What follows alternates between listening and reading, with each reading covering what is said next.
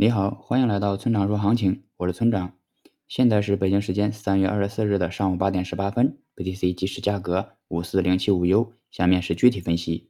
目前 BTC 的情况是日线多头趋势不变，但四小时和一小时已经是空头趋势了。本周后面几天大概率会继续震荡寻底，短期内可能会围绕着三十日线做上下震荡。需要注意的是呢，今天的三十日线在五万三千点附近。后面几天会朝着五万四千点移动，同时由于五万到五万三千点区间有着很强的支撑，因此想要实质性的跌破也并不是一件容易的事。我们总体以震荡看待即可。另外呢，昨天晚上 Coinbase 上流出了一万六千多枚比特币，一般出现这种情况时，都是有机构在抄底了，后市上涨的概率就会变得更加的确定。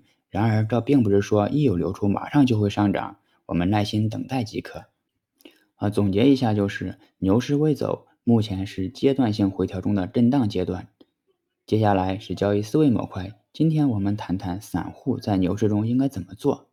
每当 BTC 回撤时，就有不少同学私信问我牛市到底还在不在了。我的回答是牛市还在，但是牛市在你就一定能挣到钱吗？不一定吧。下面呢，我就围绕着这个问题，再深入的探讨两个问题。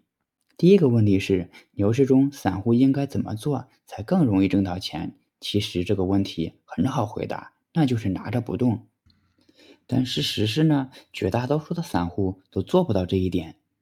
他们的币回撤了不舒服，他们的币横盘了也会不舒服，他们的币涨不过别人的会更不舒服。总之，各种各样的不舒服导致他们无法安稳的守住他们的币，结果就是不断的跳车。你要说跳车，其实也没什么问题，关键是他们就拿着一点点仓位管理的技能到处换车，这里买一点，那里买一点，将原本就不多的资金到处撒，最后一看呢，收益率还不如一直拿着不动的同学，这就比较尴尬了。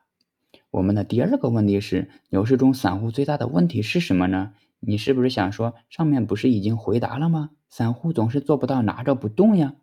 我要告诉你的是，表面上是这样的，但更深层次的原因却是散户无法掌控自己的情绪，这才是散户最大的问题。哪怕你学习了再多的交易技巧，情绪控制不好，一切都白搭。那么，如何控制情绪呢？这是一个很难的问题，我一时也无法回答你。希望我们日后能找到更有效的解决方法吧。好了，以上就是本期节目的全部内容。如果你想参考我的最新操作，请查看今天的策略版分析。拜拜。